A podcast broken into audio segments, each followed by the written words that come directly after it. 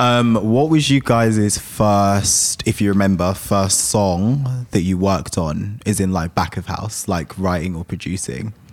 First ever. First ever, or first like one that meant something to you? Oh wow. Okay.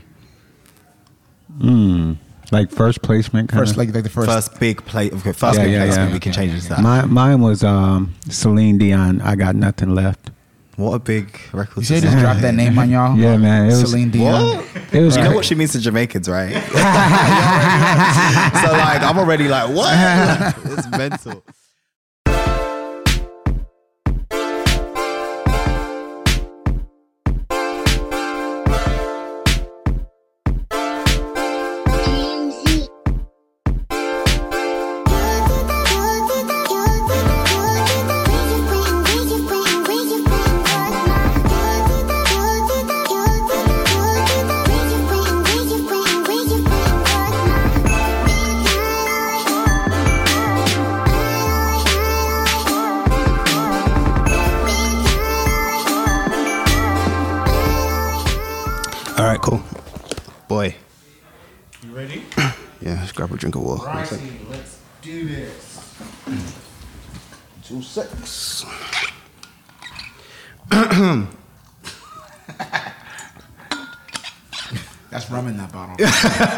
Imagine. I wouldn't be mad at that. Cool. Hello, guys, and welcome to another episode of Don't Let the Stands. You're here today with your host, Eads McKenzie, and Nicholas Terrell. And Chopper. Oh, yes, sir. I forgot she was sharing a mic.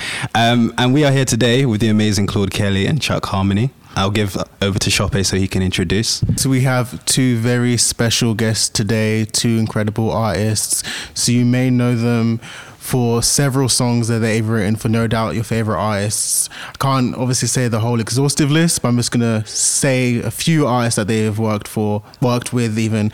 So we have Kelly Clarkson, Ne-Yo, Chrisette Michele, Michael Jackson, Whitney Houston, Ledisi, Jessie J, Faith Evans, Miley Cyrus, the list goes on. And then outside of their writing production credits, they also have their own amazing musical duo called Louis York, who recently released their debut album American Griots last month. Slow down, my beating heart, slow down. You have a tendency to get ahead of yourself. You don't wanna miss out on love again, cause you just can't accept now. She's got an easy spirit that you don't wanna be without. Better start asking yourself, how will I feel in the morning? Tell me if I don't go. If I don't go. So yeah, we're gonna be here talking about music, the industry, their history, so on and so forth. And so now we're gonna get into what we've all been listening to for the last week. Do you wanna go first? Before we do that, I just want to ask, how are you guys doing? Awesome. doing great. Thank you for having us. Yeah, We're good. Is it your first day in London? I know you had a, actually you had a show yesterday, didn't Yeah, you? we, Yeah. we performed last night at the other the other songs at the other palace. Ah, okay, Um, this cool. is actually our last, Last day. day. Oh, London. okay, so we just caught So you as you're on saved your the way best out. for last. because I was gonna say it's not really a great welcoming after everything that's happened today in London and stuff. Yeah, that's Um, crazy. It's, it's a dark day. Yeah, all, all my family dark- members was hitting me like, "Yo, are you, Are you okay? okay? And I'm like, "What are you talking about?" Something happened on the London Bridge. Yeah. So- yeah. So yeah, for any listeners, today's the day that the London Bridge attack happened. Um, so yeah, it's a, a lot has been going on in London. Um, but I was really looking forward to this interview. Just to give a quick overview of what happened before this was recorded, I was actually stuck in my building for about four hours trying to get to this interview because I work in London Bridge as well. Um, but we made it, and um, hopefully None of us are hurt. Yeah, exactly. That's the main thing. We're yeah, all so- healthy. exactly. So, but God. to start off, um, so what I've been listening to, so I've been listening to a project by Ama Lou. So Ama Lou is an artist from North London. Um, have you guys heard of Ama Lou before? Um, I was writing all this stuff down. oh, really? Oh, Yeah, cool. love- we love new music. Oh yeah, so man. Ama Lou is amazing. Um, yeah, she's from North London, um, but she, that's that's exactly what I was going to say. actually because a lot of her sound and kind of uh, imagery is targeted towards America. Um, even Drake, for example, her first song um, was actually some of it was actually quoted in one of Drake's songs. I forget the actual song, but um, she does a quite an American type of style, and in, that's in fashion, both in the way that she sings and the way that she dresses as well. Um, but she released a project called Amahu, and to be honest, I fell in love with her first project, which was um, I just still don't know if it's DDD or Triple D, but her first project was incredible. Um, it came with a little movie as well, which was recorded by her sister Mahalia. It's not the Mahalia that we think it is, but um, do you guys know Mahalia is by the Artist. way? The artist, yeah. I've heard I've heard of her. I, I just listened to her interview on her on NPR. Okay, she's, She's incredible. interesting, yeah, she's incredible. I do my homework. Yeah, she's incredible. Um, but back to Ama Lou. So she has a song on this project um, called uh, North London. Yeah, North London. And as someone who's recently moved out of North London, it made me feel quite n- nostalgic. Um, I've lived in North London my entire life. Just to give you guys some background. I'm in a place called Barnet. Um, well, before that, I was in Tottenham. Moved to a place called Barnet, and yeah, she was singing about her love for the North and how the North always has her back and stuff like that. And as someone who's recently moved out, I was like, this song's actually kind of getting me a bit like emotional and stuff. And I think as we get on in the conversation, we'll be like music that gets you to that point and um, the kind of the duty that artists play to help the listeners get to that point where they're almost like emotional about certain type of things. Um, but yeah, so that's Ama Lou. That was the first project. So definitely go check that out, guys. Let us know what you think at D A T S P O D. Second project, quite old. Nick spoke about it last season. Very popular. So Kirk, um, DaBaby. Um, I first like I know when Nick said it a while ago, I kind of was like, eh, it's not really for me, really. And then I came back to it later on. I think I was in kind of like a hype mood and love every single song on it, except for i except for iPhone. That's the only song I don't like. Yeah, I don't like iPhone. My favorite song on it though is Gospel. I love Gospel, and um, I love the video for Bop. And the first track, he really like. I thought people were joking when he was like, he doesn't waste any time on like the beginning of the instrumental. But as soon as I click play on the track, it's go. Like it's just go straight away. So I love this project. I'll definitely recommend that as well. It's probably a bit late to recommend it. Everyone's probably listened to it, but I fell in love with it and I would definitely recommend it. Shop it up to you, man. You sure? Yeah. Okay. Um, so I've been listening to Pardison Fontaine's project, um, Underrated. Uh, he is the writer behind um, a lot of Cardi B's Invasion of Privacy. He actually co-wrote 12 out of the 13 tracks on the album, and he's highly kind of rumored to be her official ghostwriter in terms of just writing her songs, writing her features Ooh, the ghostwriter.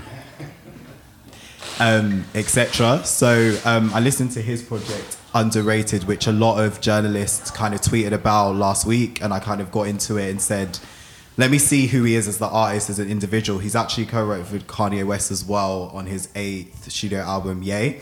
Um, so listen to it. Loved it. I think he's very lyrical, and I think he can stand the test of time as an artist. It's just unfortunate how he came into the industry as kind of Cardi B's ghostwriter and all the rumors and stuff like that. So it's unfortunate that he won't get his maybe fair shot with the public in terms of being an original artist. But he is signed to Atlantic as well. Um, it sounds really greatly produced as well. Um, the song backing it up featuring Cardi B is on there, but beyond that, he is, as I said before, super lyrical. Kind of reminds me of Meek Mill in terms of really aggressive, really um, trying to prove his worth, like the old kind of um, legacies of hip hop in terms of you have to prove your pen before you can even get in the game. Um, so I love songs like Not There Yet, which starts the album off, and I think you have to still start an album off strong to win me over, kind of thing, and to get my ear. So um, as a journalist, I really love this song, um, this song, and it kind of got me into the mood of Pardison Fontaine as his own original kind of act as well. He's got the likes of Jadakiss on the album. He's got Jeremiah. He's got City Girls on there. He's got Offset. So quite a mix of the old and the new. Obviously the Jeremiahs and the Jadakiss who have been in the industry for decades at this point, and then you've got the obviously the Offsets and the City Girls who are emerging, if not prominent talent for this kind of decade as well. So I think he does a lot. He reminds me of the older school 2000s hip hop in New York that existed at the time. There's a lot of albums that are coming out that sound like that as well right now.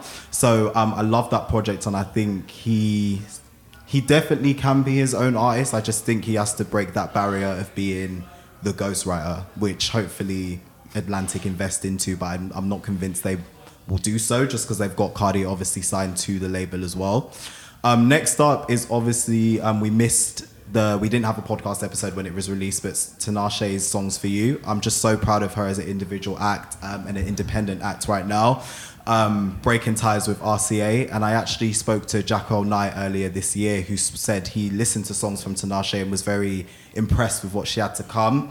She obviously collaborated with Ms Banks, which is a huge UK um, MC right now, who's on the come up. On Die a little bit, and the visual for that was absolutely phenomenal. She broke the internet for that um, one of the top trends on Twitter um, as well as Instagram in terms of like the video. So um, I love that song and I was definitely um, waiting for the rest of the project, but the rest of the project did not disappoint. It stands at about 15 songs long, 52 minutes. Um, she's very expansive in her kind of influences here. I think she definitely stands uh, as an artist who delved into herself more and kind of honed into her older sound as well as her newer sound here. And I think stuff like Hopscotch, Perfect Crime, uh, Cash Race, and even so much better, even though G Eazy's on it, which is questionable as uh, a, a talent and a rapper. But um, I think Tinashe definitely shown herself as an artist who can do it independently and can do it well independently. So I'm just waiting for the chart positions to see where she actually lands on Monday. So that is Tinashe, and then I wanna. I want to shout out actually the Weeknd's Heartless. Um, it dropped this week, and I think obviously the vocal comparisons to Michael Jackson's are, is there, but I think they're even more prominent in this record here. I love that he played with trap here as well as his conventional alt R and B roots. Um, and I really think that he's won me over in terms of waiting for his next project to drop. I'm really eager to see what he's got, um, both visually, actually, because I love the aesthetics and the pictures and the imagery dropped alongside both singles, Heartless and his latest, Blinding Lights, which dropped actually today. It will be a couple of days when this goes live. Um, but I'm loving it. I'm loving the vintage 80s feel. I hope that it transcends into his project and the imagery there. Um, and I just love that he's toying with his sound and trying to evolve even further into that um, genre blend as he develops his career as one of the top Canadian artists of today. So those are my suggestions or listens of the week. So I'm gonna piggyback off you. I also want to discuss Tinashe's new project, but I'm also gonna take it back to all those earlier mixtapes. So basically, I've listened to her quite a bit this week. Um, unfortunately, I cannot be as complimentary as Nicholas here about the new project. Now, bear with me, people who are listening. I will admit I've only given like two or three listens, but I just kind of feel that everyone kind of, you know, went crazy and was hailing it as like like a really strong project. So I was like, you know, I was like very excited because Tinashe is my girl. Like I love her since the beginning. And I pressed play and I was like, huh, okay, all right. And and I'm I'm I'm eating my words more and more. Like it is growing on me, but I just do feel like on initial listen, I was just a bit underwhelmed. Not even just because like it's um, definitely still quite commercial and quite poppy. I just feel in general the songs don't really grab you on first or second listen. But what I will say, adding on to the next point, I do think in terms of the lyrics and the themes she's um, discussing, it's definitely her most vulnerable, her most personal. I've never really heard her write like this or not even or maybe not since like her early early project. So i will commend her for that but it is growing on me. There are songs in there that i'm starting to really have a, a great feeling for. So life's too short perfect crime. I love hopscotch. That's my jam. That's my jam. Gonna be playing that tonight when i leave here. Um i love so much better. And um yeah, so that's I want to talk about that project, but also I want to take it back to um, all her mixtapes. Um, so in case we die, Reverie, Black Water, Amethyst, those came out between 2012 and 2015. And re reminiscing on all those projects now, because I remember when they all came out when I was like in sixth form, it just reminded me of how far she's come and how, in terms of her visibility and how much she's really fought to be an artist and fought for her place and see the dedication she has to being a creative, even though her label wasn't the most supportive. So, and I think Black Water especially was a great project for her because we have this alternative R&B term and sound now, but someone like her, she kind of has shown across all her catalog over the last seven years that even that that subgenre of R and B can be very expansive and have musicality. So Black Water, she was sampling like Tony Tony Tony, but then you have like really sinister songs on Reverie like Come When I Call, which I think would be great in like a psychological thriller movie somewhere. And even the way she produces her vocals are very haunting and operatic. Like that's another thing too. We don't really we we play her vocally. Like Tinashe can sing and she can arrange her vocals. That's very important. And then yeah, so I just want to shout out a few songs from those projects off my head. So Crossing the Cosmo, uh Ain't Ready, Just a Taste, which features Tony Tony's anniversary, um, Boss, Ecstasy. Oh, and Who Am I Working For, which is the greatest song about why capitalism sucks. Um, yeah, so those are my listens for the week, and we are now gonna pass it on to our guests, Claude and Chuck. What have you guys been listening Crap. to? That's that's pressure. Two two two selections. Any, just any amount. One, two. All right. Um, you wanna go first? You can go. Um, sheesh. I can't stop listening to that Kygo Whitney Houston Higher Love dance mm. mix. I think it's incredible. Mm. And she sounds like the Whitney Houston at her peak that everyone loved, and it's, it feels cool to hear her today Yeah. at her best. Mm. It is. It's just. It's just. It's just a great remix, or I guess it's it's an original for her, but a remix of a, it's a cover song. But that's crazy. And I like Post Malone's new album. I like Circles. I, I was just in the Circles today. Um, I know he's like one of those people that everyone's out there like yay or nay about because they're like, is it hip, is it hip hop? Is it pop? Is it R and B? Is it what is it? Is it is it stealing? But I just like good music, and I Circles is crazy. It feels like California. It feels sunshiny. He's writing good melodies and good stories. The album's called what? Hollywood's Bleeding. Yeah. The whole album. There's one, the one with DaBaby enemies. That song is crazy. So yeah, I, I listen to a lot of different stuff, but but uh, that's impressed me. I'm picky, so I listen to everything. But what's really making me excited is uh, I like I like what he's doing right now. Yeah. Yeah, for me, I would say um, I listen to Coldplay new album, Everyday Life. See, this is my guy. It's crazy. Coldplay. Um, what's the song? Arabesque. Is that- Arabesque is crazy. Oh, you went wrong, Orphans man. is crazy. You- Everyday Life is crazy. It's just like Chris Martin sounds like he's in the studio being free. Yeah. And I love I love when artists take chances. It might not be as commercially viable as they want it to be, but it's a freedom in that, and I love that. It's about, it's about music. Yeah. So similar to you, I love that album. Oh, actually, I love Coldplay. I'm a big fan. I'm a Coldplay, huge fan of Coldplay. Like Same. all of their albums. Um, I'm waiting for a tour because I've, I've been wanting to go They're to a tour. I heard they're not touring. They're not because of the environmental friendly stuff. Yeah, yeah. But at some point in the future, I need at to go. point in yeah, life, wanna- some- yeah, they can't crazy like because Yeah. I have this theory that this will be maybe their last or second to last album before they retire completely.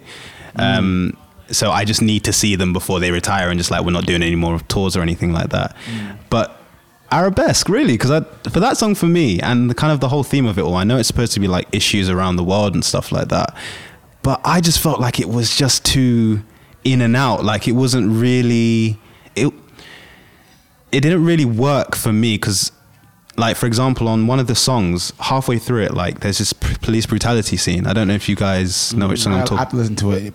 I listened to it on the flight actually here, yeah but I was in and out of sleep. Ah, okay, so you missed but, it. But I listened to. But I heard Arabesque, the song. yeah Yeah. That song with the, with that whole sax, Sax solo. experimental solo in the middle.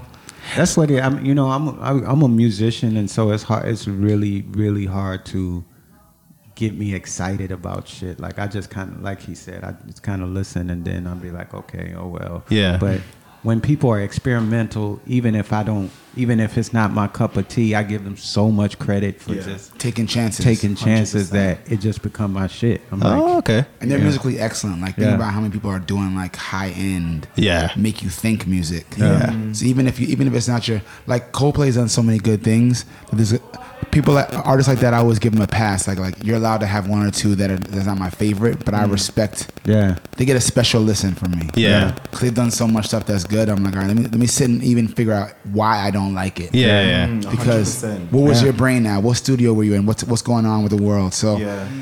are there are there bigger, better Coldplay songs? Absolutely. Oh, 100%. plus half half the battle of being an artist is that they're supposed to move things forward. It's supposed to it's supposed to be a progression of something. Even if 100%. even if their their fans don't quite get it, Yeah. you spo- you got to respect them because that's their job to move Yeah. forward. If it makes you feel uncomfortable, then they're doing something right. yeah Yeah, that's Speaking true. of experimentation, sorry, I just have to mention one more. Um, FKA Twigs, Magdalene, like I have to give that so much credit because Yeah. I never understood FKA. I'm going to be really honest. like if you asked me six months ago, I'd be like, "What the hell?" But like I watched the Well, ask me now. I watched. Ah, that's you you. right now. I watched a video in Toronto of her getting ready for her tour, like getting ready for music videos and stuff, and it got nominated for one of the Toronto Film Festival's um, awards. So I watched it and I was like. Yo, this artist tries so hard and like she pushes the boundary every single Yeah, time, man. like in her visuals, in her creative output, in her music. So I was like, let me listen to this album that everyone's talking about, and it just mixes together so many different genres like pop, electronic, R and B, and she's always mixed. She's always been experimental, but this one just seems to really find itself in a cohesive package, and I, I really love her passion and her her drive and her determination to really push boundaries in music. And yeah it was, it was a really solid listen for me. And i think as a british artist she's really pushed the ceiling and is really using her resources and her leverage and her power now in the industry to just higher the level of creative output so i love that i love that project it is one of probably the best projects i've heard this year to be honest Awesome. and she she won me over so i will be interested in her career Inspired going me to forward go listen to it. Now. Yeah, I'm gonna listen. I'll go check it out. It's really good. You said so, Nick. Damn it. thank you Yes. right Should we move on to some questions and stuff? go for it Cool. Shoppe, do you want to shoot? So I'm gonna. Oh Lord. Why? Here we go. We're in the hot seat.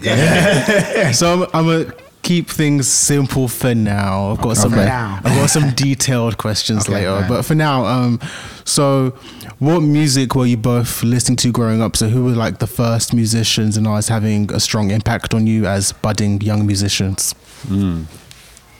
Bob Marley for me was the first artist I ever heard and learned. And uh, my family's Jamaican, so you don't have a choice. But it, it, I think it's a blessing because, like, I mean, to in, in Jamaica for Jamaicans, Bob Marley is like it, it's, it's Jesus and then Bob Marley, mm. basically. yep big fact and that's cool because like what better artist to be introduced to as as like a as a baby? He's the, he's it was, he was the best lesson ever because he's the only mm. he's the artist that's been the best ever at mm. combining commercial spiritual political international and still keeping his integrity while doing it. He didn't sell out to do it. So uh, that that was that's like my my initial that's my elementary education in, in what rock and roll means, Yeah. what it should look like. So that's the first thing I heard, and then Motown and Michael Jackson and Whitney Houston and and all as, as it was kind of like. The, when I think of my childhood, I think of what I was hearing in the house, which is my what my mother played Bob Marley, Motown, and me was Michael Jackson, Whitney Houston, hip hop and R and B. Yeah, and a lot of pop rock. I can't pick a person. So many people, man. For me, I grew up in a um, strict religious household, so I had to sneak and listen to music. Um, so I, I, I discovered Ray Charles on the Cosby Show, and um, went and bought all his his music. and Day? Night and day. You remember that episode? Yeah, that's where I discovered that, and Toni Braxton, Sade, uh, definitely Sade. That Sade was one of my first real musical orgasms. Wow. like I, Here we I, are. I heard "No Ordinary Love" and I was just like, "What Oh, the hell is this?" Yeah. So, Ray Charles, Sade, um, Motown, and of course Michael Jackson. Yeah. Yeah. So I kind of wanted to ask a question in reaction to that. Um, so it was basically in response to you guys and what you've listened to growing up. Kind of a common phrase is "never meet your heroes." What was it like meeting Whitney, for example, and how did that influence you creatively? Um, we talk about this a lot actually. The majority of our the hero hero artists that we met were actually pretty awesome to work with. Mm-hmm. Um, I found that the higher up the chain you go, um, the more enjoyable the experience is, and not because they're they're more beautiful or more rich or more famous, but it takes a certain kind of mentality to maintain that success.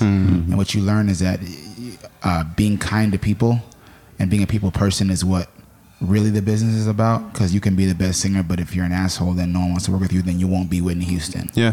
So um, I learned a lot of humility from working with Whitney and Britney and a few other people like that, um, it's usually the ones in between that feel that they should behave a certain way that that fame means something, or that fame requires you to be like standoffish or rude or flash your success in people's faces. Where I, I have a problem with that, but the the high high ones uh, have been awesome, and they've been um, not as complicated as the world thinks they are Yeah.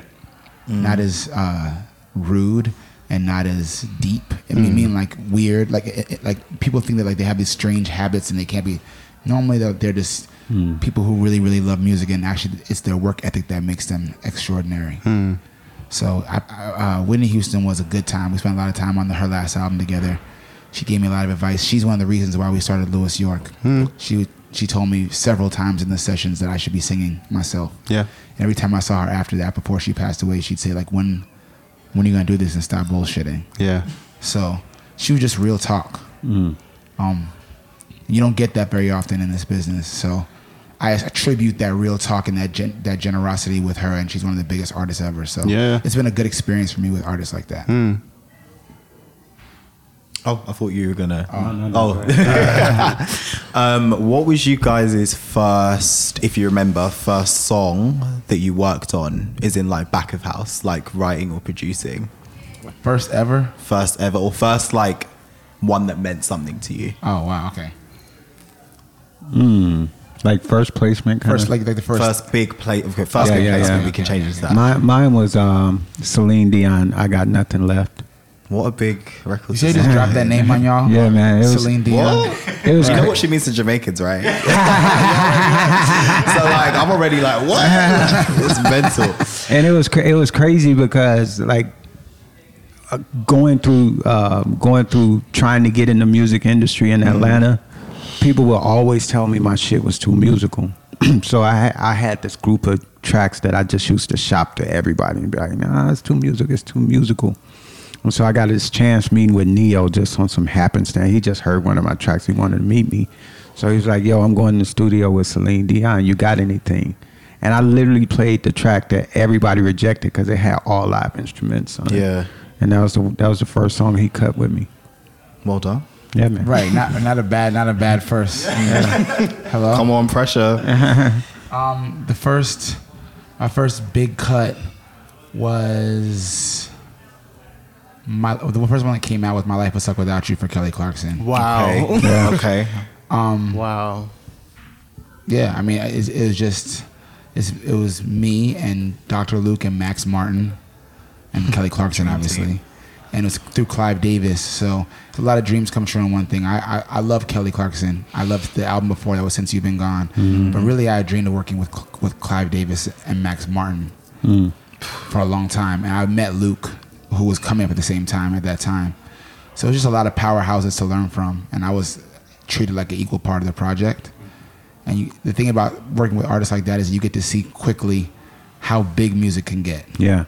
So it's not just like it, it doesn't slide on a mixtape and then people catch on. It's like when Celine Dion drops a record, the world knows. When Kelly Clarkson drops a record, the world knows. So you watch this song that was, like Chuck said, like just a track that everyone rejected or a song that was floating around, become like a worldwide phenomenon, and it makes you dream bigger as a musician. So mm.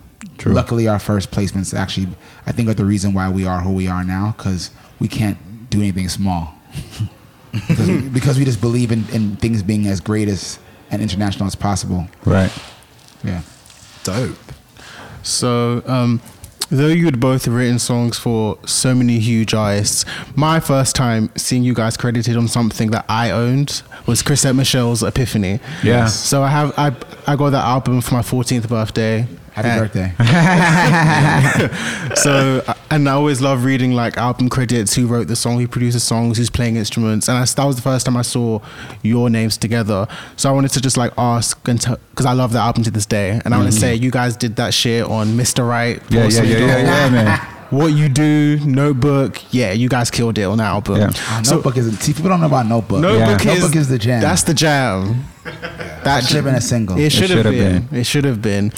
Um, So, what was it like working on that album, and how did working on that album lead to your long-standing relationship that you guys have now? Because I understand that's the first project you worked on together. Yeah, it was it was crazy because as a as an amateur uh, producer, and when I first got in the music business, I was always uh, searching for a great top line. You know what I'm saying? Because your production is nothing if the song not right, and hmm. so I was always seeking that. And it's it's actually hard to find. You know what I'm saying? People who can really write the things that like if I'm doing a track, I hear I hear the song a certain way, and to find somebody that can can deliver that Yeah. on the top line is very hard. And the two people that I found in this music business was Ne-Yo and Clark Claude Kelly, of course. Mm-hmm. So when we first, I didn't know I didn't know him. My engineer had actually. Um, showed me his MySpace page. oh wow! I had, a dope, I had a dope MySpace page. You know, I liked my MySpace page a lot. like maybe six to seven months before I, w- I met him, he, he just showed me this pa- uh, this page. He was like, "Yo, this is dope, right? Uh, you should get in with him." And I listened to his stuff, and it was good. You know what I'm saying? But I didn't think that I was gonna get in with him. You know what I'm saying? He was in New York. I was in Atlanta. I was signed to Ne-Yo at the time, so I was working on this project with um, A&R named Steve Ferreira at Def Jam. Um, this lady named Anastasia, and after I finished that project, he was like, "I got this. I got this girl." Um, that we don't we don't really know what to do with her. She kind of too jazzy, kind of too musical, Yeah. and so they were just stuck, like because she had she had the Jay Z stuff out, she had the the Nas stuff out, but first album, yeah. and she had that first album, but L.A. Reid, it was crazy, but L.A. Reid want hits, you know what I'm saying? Like so, he was just like, where's that? Where's that? Where is that? In the middle, down the right down the middle kind of thing. So he was like, uh, I'm, gonna- I'm gonna pair you with this this pop guy that I know, and I Yeah. think with your R and B flavor and his pop sensibility, y'all can come up with something for this girl. So the first day he he flew down to Atlanta, came to the studio, and the first day we wrote Fragile. And Wow. The like first the- day. like It's within magic. within an hour of meeting each other, we started talking about um, the Supremes. Actually, Mm-hmm. it was like, "What we gonna do with this girl?" And he's like, "It was like I'm, I've been listening to the Supremes, and he played a couple Supremes thing, and I, I had did it So it. random. I had did the track for Fragile the night before. It was just that was just my first instinct. Like I'm gonna give her something musical with something with some drive and some with uh, some pop sensibility. And, and so after we talked about the Supremes and he played this the song, I was like, check out this track, and it was the Fragile track, and he went right in there. Yeah. No paper, no, no conversation. it was just like, yo, like let, me get in the mic. Yeah. And it was 20, 30 minutes later, Fragile was done. And when she walked in, she heard it. She was like, it was off to the races from If you listen to Fragile, it sounds like we were influenced by the Supremes. Yeah. So don't you leave me uh, out on a limb. Don't leave me. It was all like imagine the, like the '70s Supremes. Yeah. Just sliding off of him, all that stuff.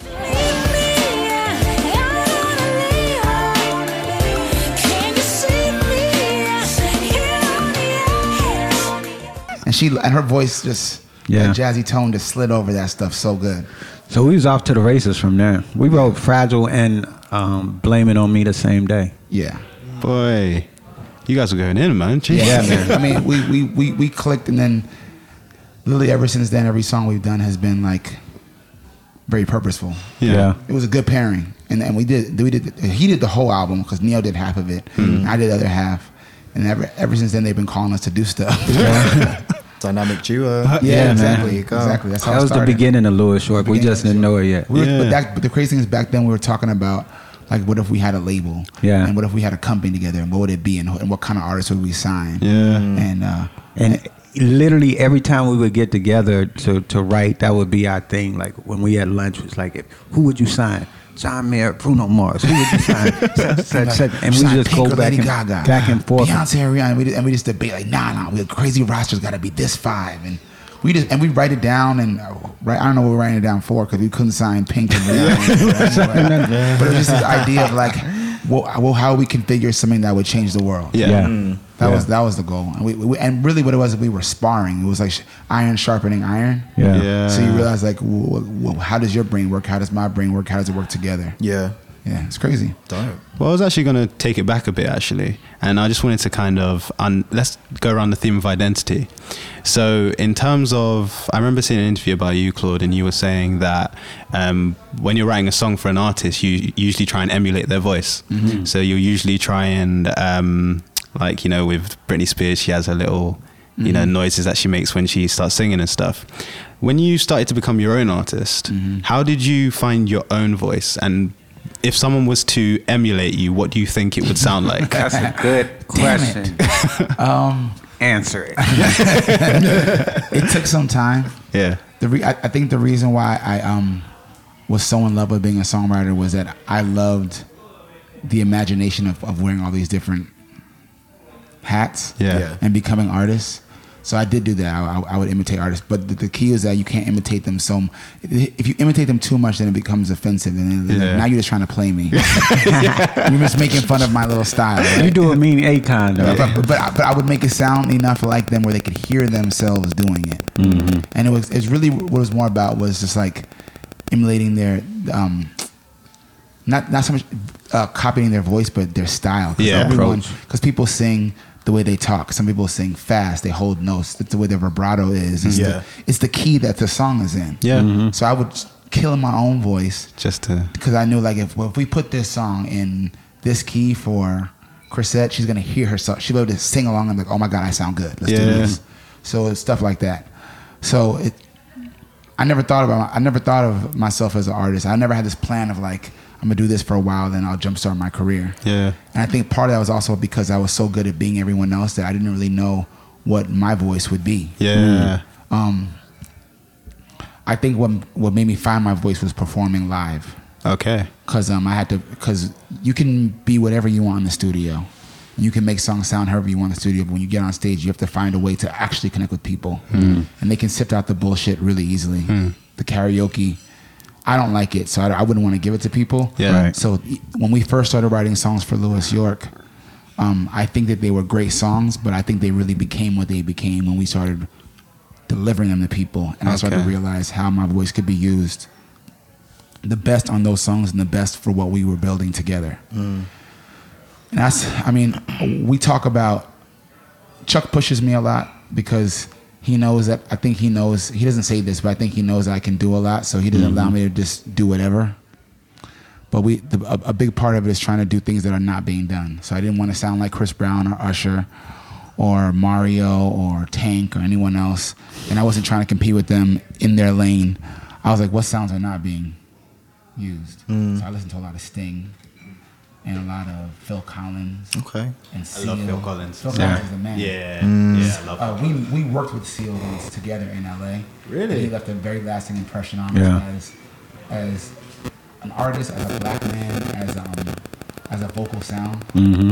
Um, and also a lot of female artists too, because I think there's a lot of power into how if you're the opposite sex, you translate that vibe and make because there's, there's more opportunity for you to make it your own. Mm-hmm. If I'm if I'm singing Marvin Gaye, all you're gonna do is compare me to Marvin Gaye. Mm-hmm. But if I'm interpreting uh, Cyndi Lauper, then you can't really trace the you can't really trace where it came from. So mm-hmm.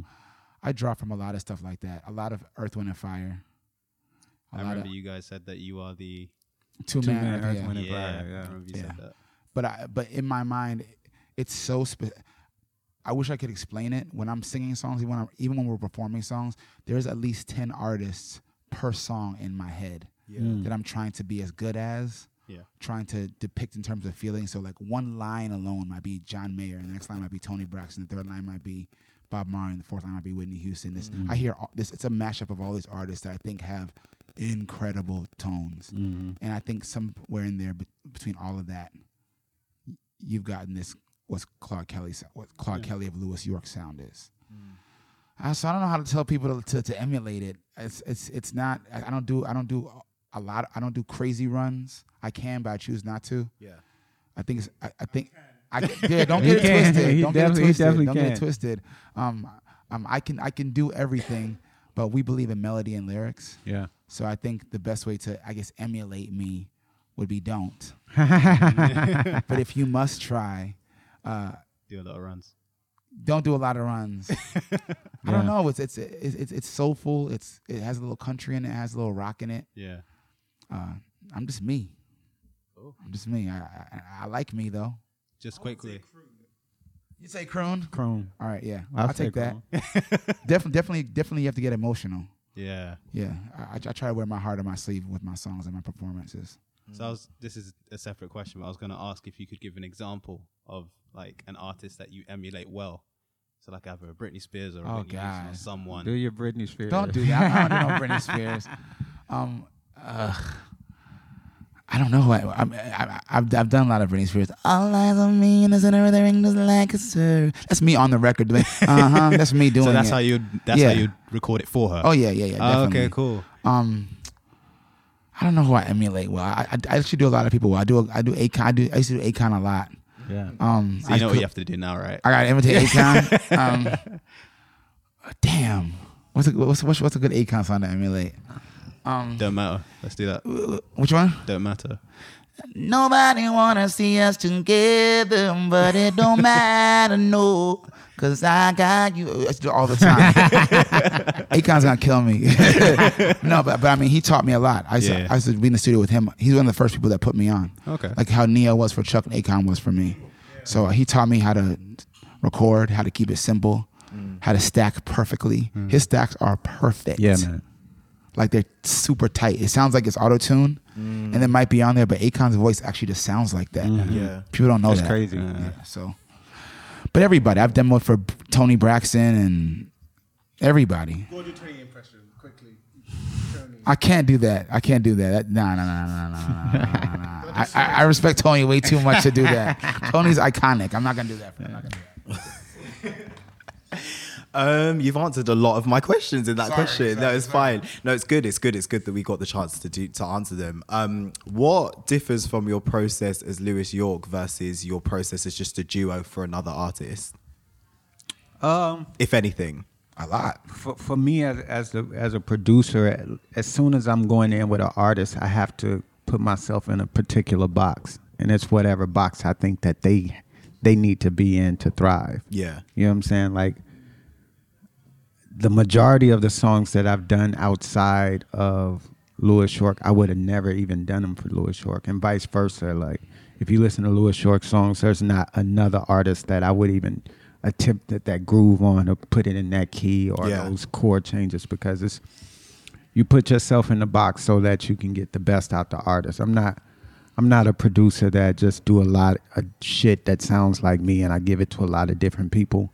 I actually become what I think the artist needs at the time. So Right. with Lewis Short, it becomes limitless because we don't like we know all the same music, we have all the same influences, and so we can just be really, really, really free. And that's why the music sounds so free because we don't have that box to put he's my mirror musically so mm. wherever i'm trying to go he know how to get there too so it's it's it's more it's it's definitely more a lot more freedom when it comes to Louis York than producing for others. Does that inform how long it might take you to produce a song and write and all of the other components with a song that's Louis York's versus a song that's say I don't know Britney Spears or something like that?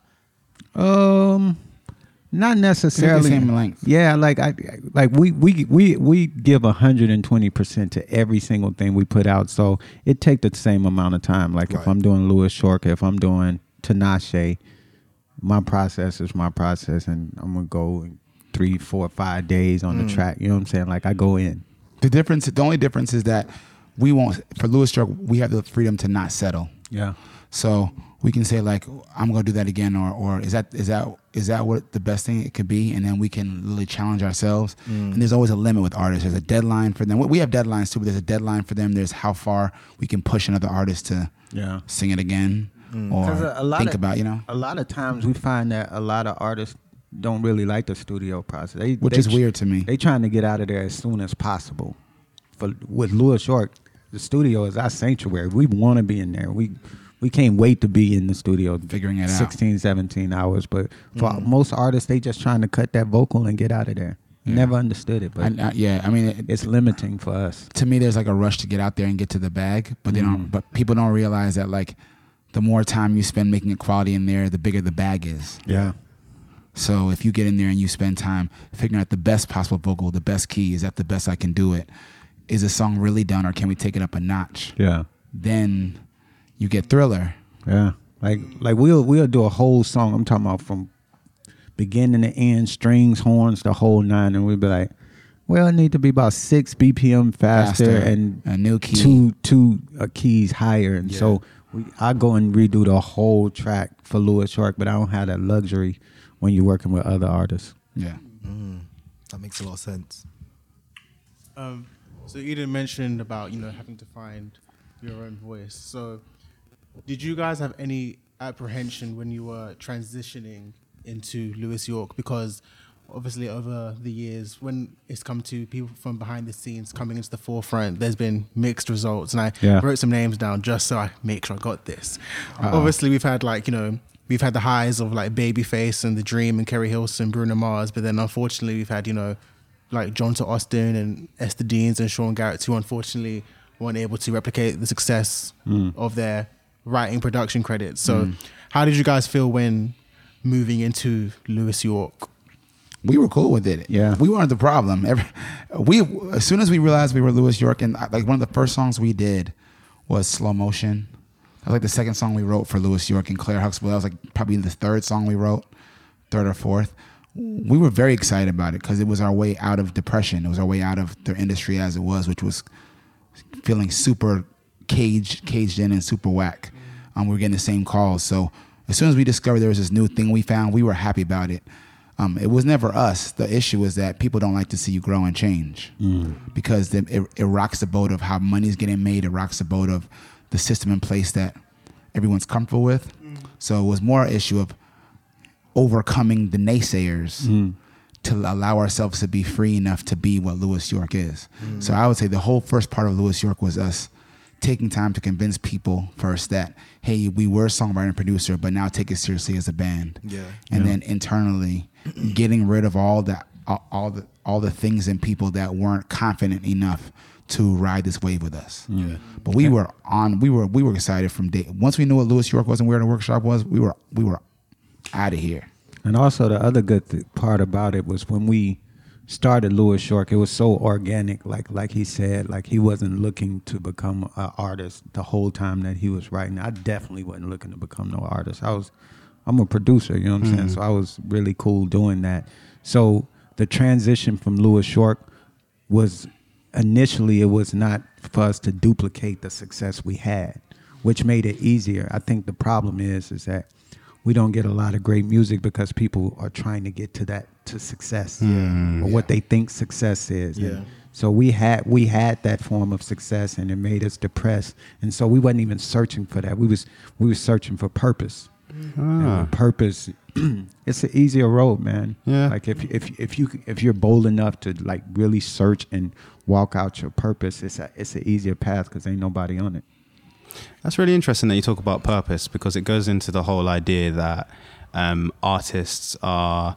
It's always it's always for more. You're always making music to um, either change someone's life or influence something.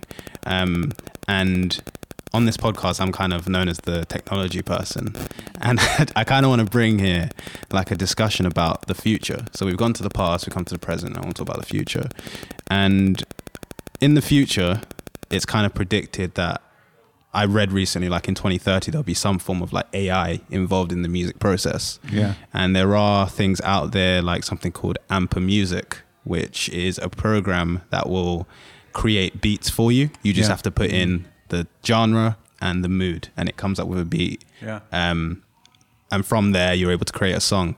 As to artists who have been involved in the process, so songwriting, producing, and then actually pro- making your own music, how does that make you feel that AI could potentially do what you do so naturally?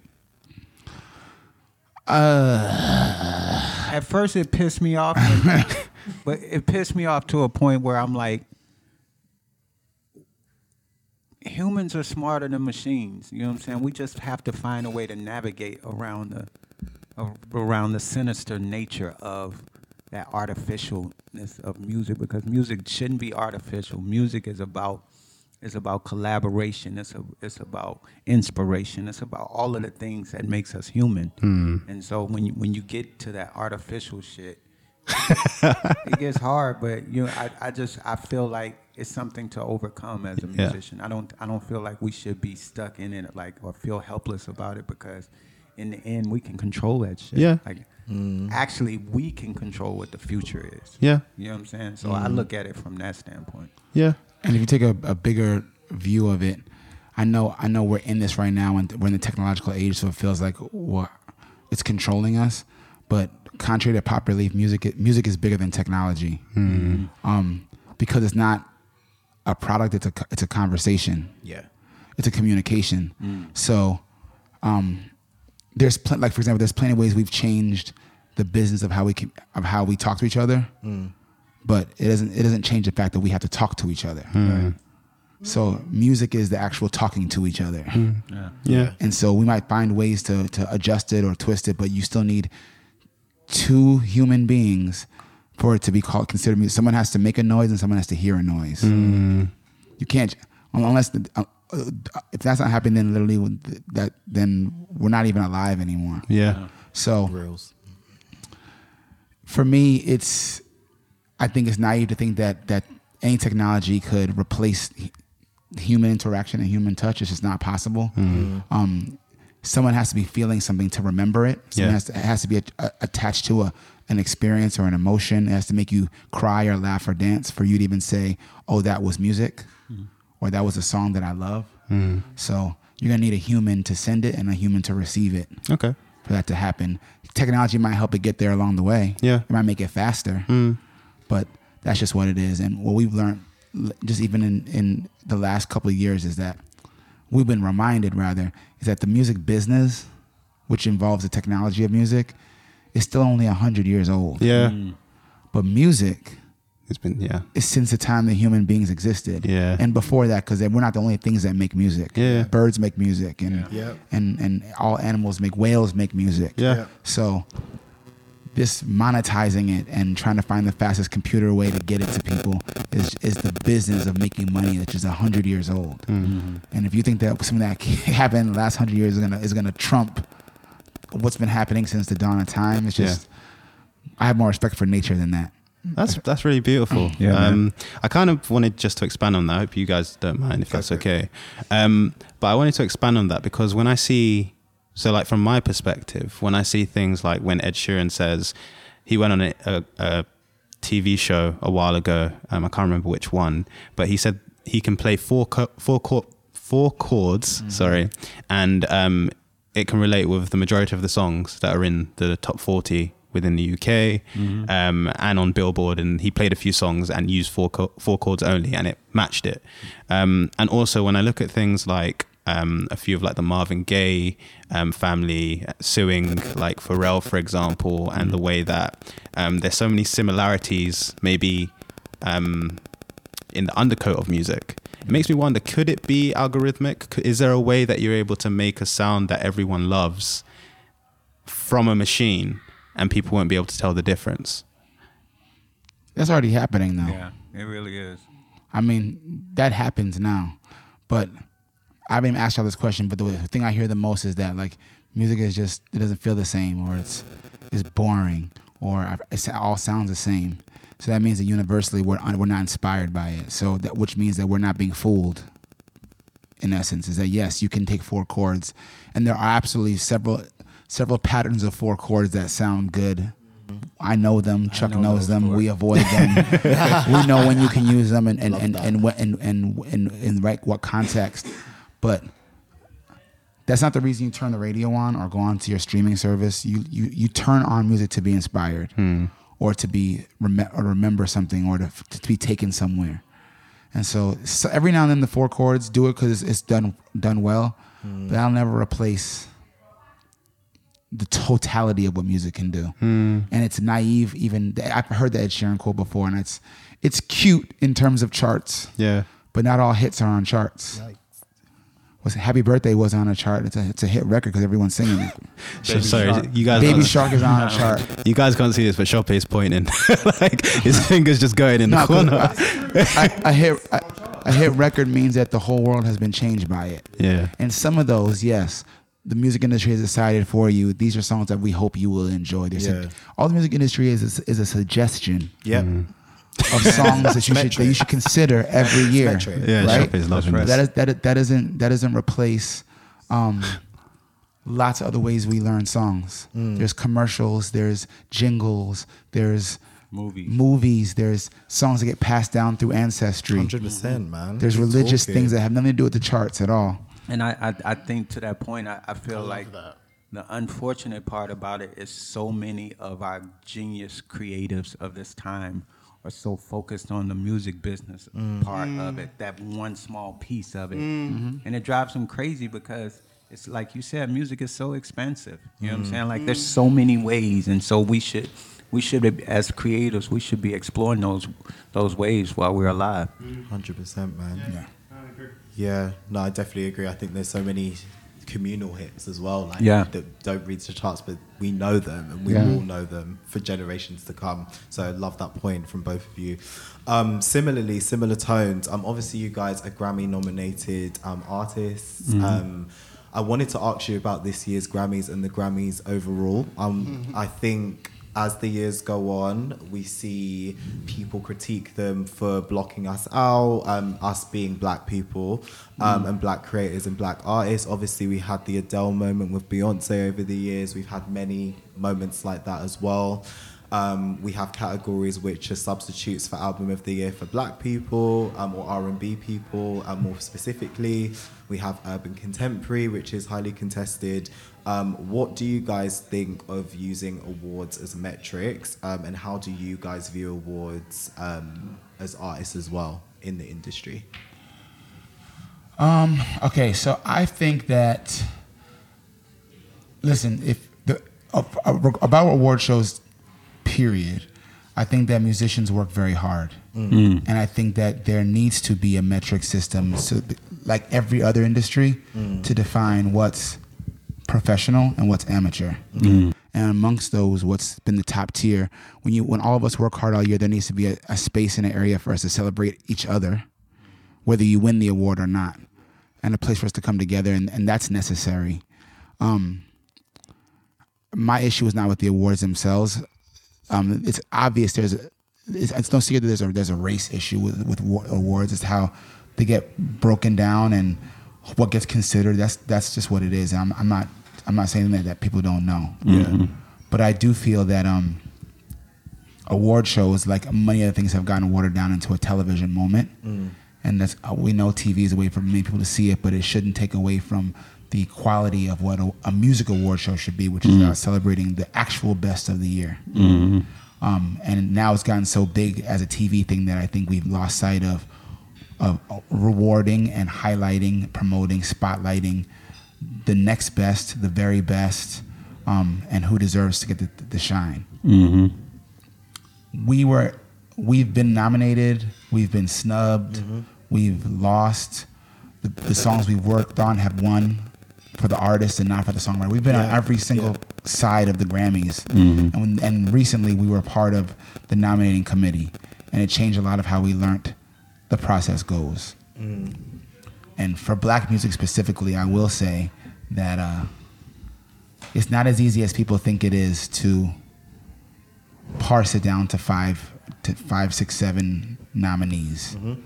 Um, and on top of that, it's also lately, in my pers- this is my personal opinion, Yeah. R and B has been lackluster in general.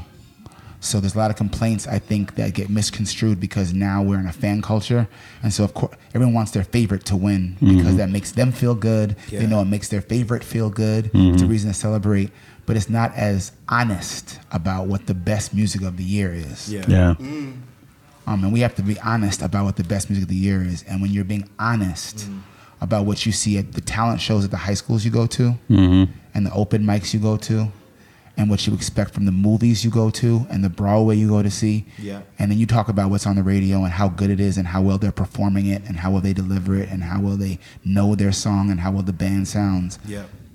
if we're being honest about what excellence really is, then we should be doing a lot more hard work and a lot less complaining right now. Mm-hmm. The race thing is always going to be there, and that's always something to challenge. The see the table conversation will always be a conversation because we, we are the minority when it comes to the powers that be. But the excellence that we're sliding in the door, it's got we're capable of a lot, and we heard a lot, and it wasn't necessarily great. Yeah. It's true. we- oh, sorry. Answer. No, no, no, No, go ahead. Please answer. answer. No, I was just saying true. I was just saying true. Um, I was going to say, so you saying the race conversation is always going to be there. Mm-hmm. Do you think that we need to then, with the awards that are in existence, pivot away from certain award shows versus others? Or do you think it's creation of new spaces? Do you think it's about being nominees on these kind of um, on these uh, committees? Do you think, or what what do you think the solution is to kind of get to a place that's wholly as equal as possible because I know that full equality in this society is, is hard, but as It close to it as possible. Yeah. What, what do you guys think the solution is? I mean, the obvious solution for black people would be to support their own award shows. That, that would be the And that- make them premium. and make them premium. But unfortunately, we don't we don't like to do that a lot. You know what I'm saying? So our award shows literally be some some shady shit that be on be on BET like late at night and shit. It's not it's not premium yet, and so that would be the obvious solution. Because anytime you're trying to get a seat at the table, you gotta if you don't own the table, you're less than. You know what I'm saying? And so that's that's where we suffer from. We've always suffered from that. And I think if if we want to continue down that route, like he said, we we just got to level up. Like we we got to get to that point where it's so undeniable. Like Michael Jackson and Prince was so undeniable that you just had to give them a seat at that table. And so I think we should be doing a lot more of that as art creatives. yeah. Um, so you guys mentioned the race thing, and it actually perfectly leads into this question. Okay. So you said, and I quote, God. Bloody hell. when he say I quote, I get scared. I'm like, "Hey, I am the king of research." So when you were doing promo for the new album American Griots, um, you said we really wanted to highlight the fact that black people started all of American music, rock and roll, country, R and B, and my favorite part, what people consider pop and jazz. So, and I saw you guys recently on Love and Hip Hop. It's a great pleasure of mine. and you were talking to K Michelle, who's obviously had these long-standing dreams about, you know, Country. From country music. Yeah. So I wanted to ask. So now that we have the, the chats about, you know, the Grammys, and there's always been a race issues, even with the charts. Like I've mentioned it before, like the U.S. R&B chart used to be called the Hot Black Singles Chart, like in the Yeah, yeah, 50s yeah. and Changed 60s. a couple times. Yeah, yeah, yeah, yeah. So like it's like mm. so so like with now K Michelle wanting to do country and obviously you guys like you guys have like literally every genre like I've I've even heard like musical theater and folk and Yeah, yeah, country yeah, yeah, yeah. rap across all your your EPs and the album. So like do you really think it's possible to have black artists thrive in the non-urban genres like could we really have black artists thrive in country thrive in folk even jazz because even jazz has been colonized Yeah, like, everything's for sure. is the shit. But like, no, Herbie Hancock, you know, and mm-hmm. Miles Davis, Charlie Parker. So, do you think it's actually possible? yeah, we invented it. Yeah. I, I meant what I said. I, I I don't know which one of us said that, but we say it a lot. Like black pe- black people in America invented all of those art forms, and I'm not making that up. There are artists in on Wikipedia and and, and, and on the Googles that that were the that were the trailblazers and and the godfathers of all those genres. Yeah. um, that's just a fact. Yeah. That's history. Um, the beginning of the music. We live in Nashville. We moved to Nashville. That's where the workshop is, our company, and uh, the the Fisk Jubilee Singers. I thought my Fisk sweater just now, but I looked down. uh, the Fisk Jubilee Singers are actually the first black artists in America ever to travel back to London and sing. They got named the Jubilee Singers because the Queen heard them and said, no, it was Nashville is Na- named no, Na- Nashville is named Music City because, because they of the came to perform for the Queen. And the original sheet music, which now is which is the beginning of the music business, selling music. Mm-hmm. The first sheet music was was the spiritual is the Fisk Jubilee singer sang. And they was the first to go platinum. They're the first to go platinum. So we started everything. When was that? That was like oh, 100, 125. They're about to, they're selling me to bring 125 25, yeah. So that's what I'm saying. That doesn't seem that. That's actually not that long ago. No. That the music business began. That, and I remember that all began with. Right after that was the first recorded music, which was the Fisk Jubilee Singers. Mm-hmm. The first like actual recordings. If you go to Nashville, there's there's museums that take you through like the original rough recordings that were really really poor quality. So everything from that country comes from just like spirituals comes from the slave struggle, this country Yeah. comes from the same thing. And rock and roll is a derivative of that. Yeah. And jazz is a mm-hmm. derivative of all, mm-hmm. all derivative of, of, of our soul music. So we we are always the leaders of the sound. Mm-hmm. There are people that know how to market the sound better Yeah. and profit off the sound better and Yeah. remix it. But And that's what that's what I was gonna say. Like once we once we come up with the sound, then people learn how to do it. Then it's up to us to to recreate ourselves because we are the leaders of it. Yeah. yeah. And a lot of times we can't reclaim that that that that um, those spots in those genres because we we continue to try to do what we we've been doing and they know how to do it by then. So Yeah. they definitely not gonna give you the money to do it. Exactly. Yeah. Yeah. and see, black people's problem in general is that we're we're so talent rich. Yeah. that we don't even see we don't even realize the value in every single thing we're doing Mm. so like one of us could like literally stand up right now and make up a new dance and just and laugh about it and sit back down and move on and, this, and that would be that And then you see it in a Target then- commercial. someone, someone else will see it like home that's the dance that's going to change the world for the next 10 years Yeah. Yeah. We can make 10 dances up in the time they mm-hmm. so there, there's just so much happen our creative brains move and our souls move so fast Yeah. through through what's already happened through what's happening now and what is to be that we often don't take the time to monetize our gift Yeah. for ourselves because we're just so busy being creative Yeah. Yeah. and being innovative we make it all up and don't even realize what we made up is a new gem Yeah. Yeah. Mm-hmm. But it's so sad that we even live in those structures. Yeah. That we have to think about monetizing. It's so sad that we because you're talking about something that's so intuitive and like so creative in terms Mm-hmm. of like we're just humans. Like on a human level, just Mm-hmm. creating should just be creating. But it's so sad that these structures exist where you have to think about the monetization and all of Yeah. that of, of of everything. Yeah. The eyebrows on Fleek Girl came to head when you said about monetization, you Yeah. know, um, Peaches Monroe, and it's it's really it's really upsetting that you know everything that we make is pretty much taken from us, and then we have mm-hmm. to, as you said, level up, Yeah. to like claim our spots or fight for a spot that's so easily given to an Elvis, to mm-hmm. an Iggy. Well, not now, but Iggy in the beginning.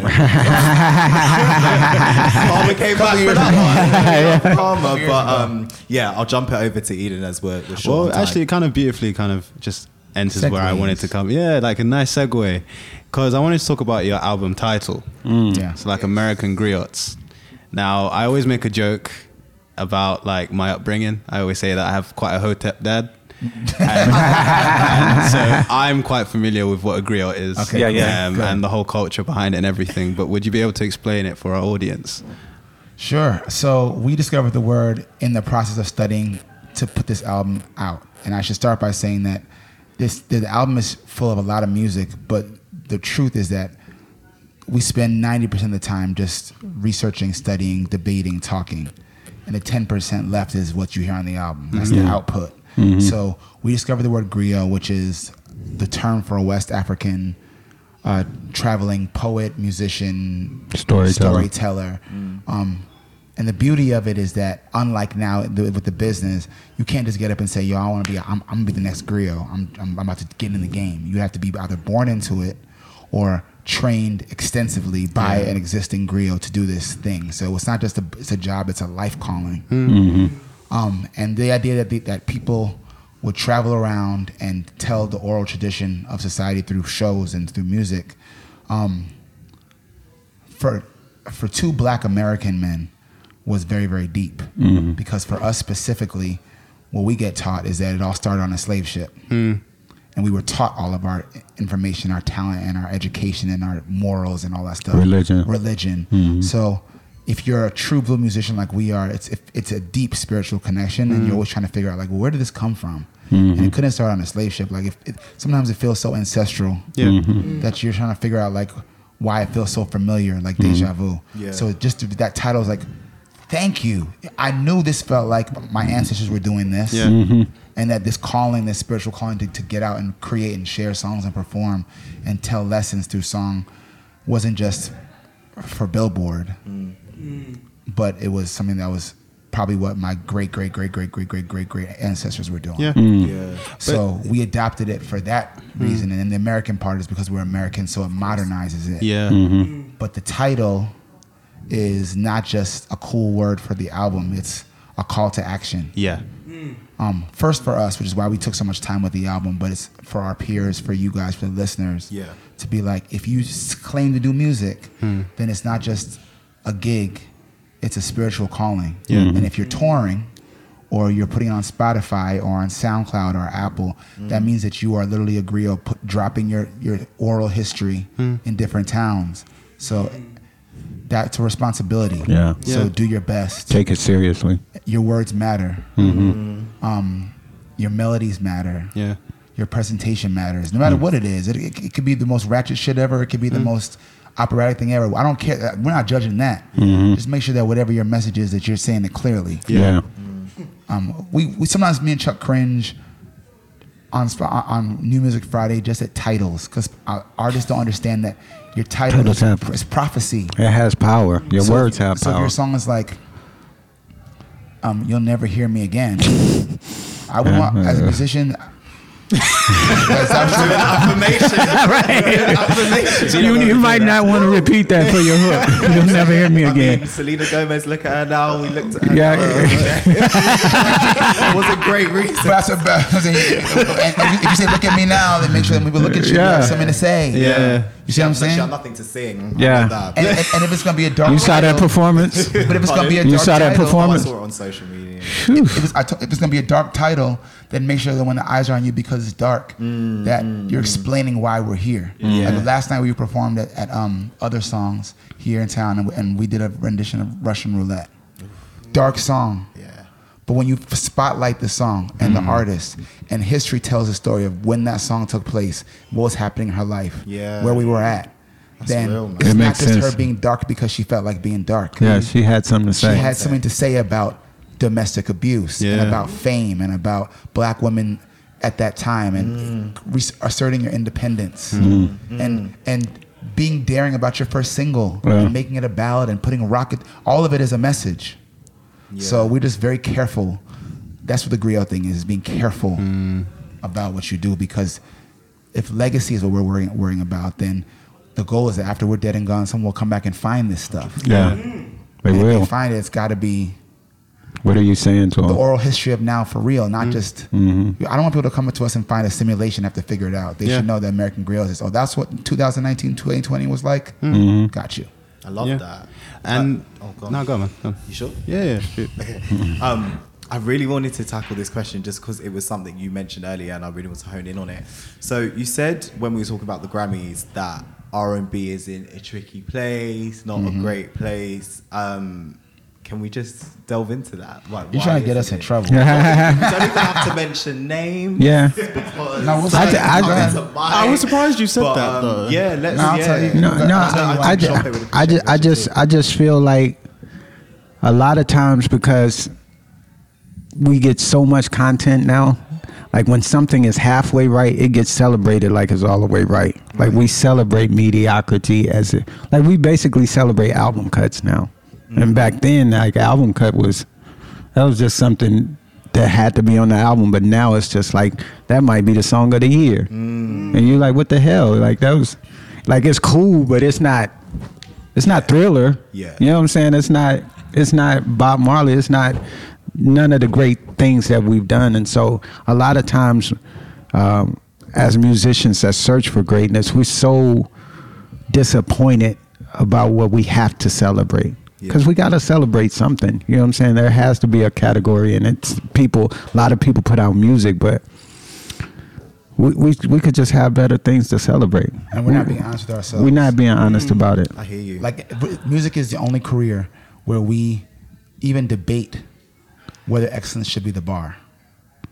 If if if if you go to a restaurant, the trust is that the chef is giving his best, his or her mm. best, and you would not eat something that you know was just done slapdash or that Yeah. or, or there, there was there was a hair in it or spit in it. Yeah, yeah. The reason why we're so adamant about that is because you expect for your food to be you want your chefs to take it seriously. 100%. you want your doctors to take it seriously. Yeah. If you pay to go see a sport, the reason why sports still hold that value is that you don't get on the basketball court unless you're the top five Yeah.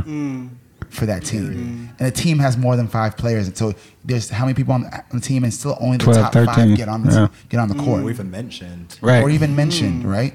So with your clothing, with your sneakers, like I, I, I was thinking about like a chair, right? Like you just, we just trusted that someone made the chair with four legs mm. that are gonna hold you up right now, and you would sue. We'd be quick, we'd be quick to, to take to take someone to, to court if you broke your neck because they were just doing chairs however you wanted. Mm-hmm. But music is soul work, mm-hmm. like spirituality is. So we should be a lot more restrictive and and and and uh, careful and demanding of excellence. Mm-hmm. I definitely think like your conversation is right because obviously last year, w- the end of last year, tail end or beginning of this year, we had the conversation about who's the king of R and B, and then someone got mentioned recently as the queen of R and B by their boyfriend, um, and it's it's Who just really that? Summer Summer Walker. Walker. Oh, Um, Summer. and it's just it's it's really interesting when you guys say this kind of stuff. Why are Because, you laughing? No, no, no. Because the thing is, I I personally like Summer Walker's album. She and the queen of you R&B. know, but like as you said, you know, saying that mediocrity shouldn't be the benchmark, and obviously she's got an anxiety. I'm not. We're not going into that. But in terms of like the bar, it's one album.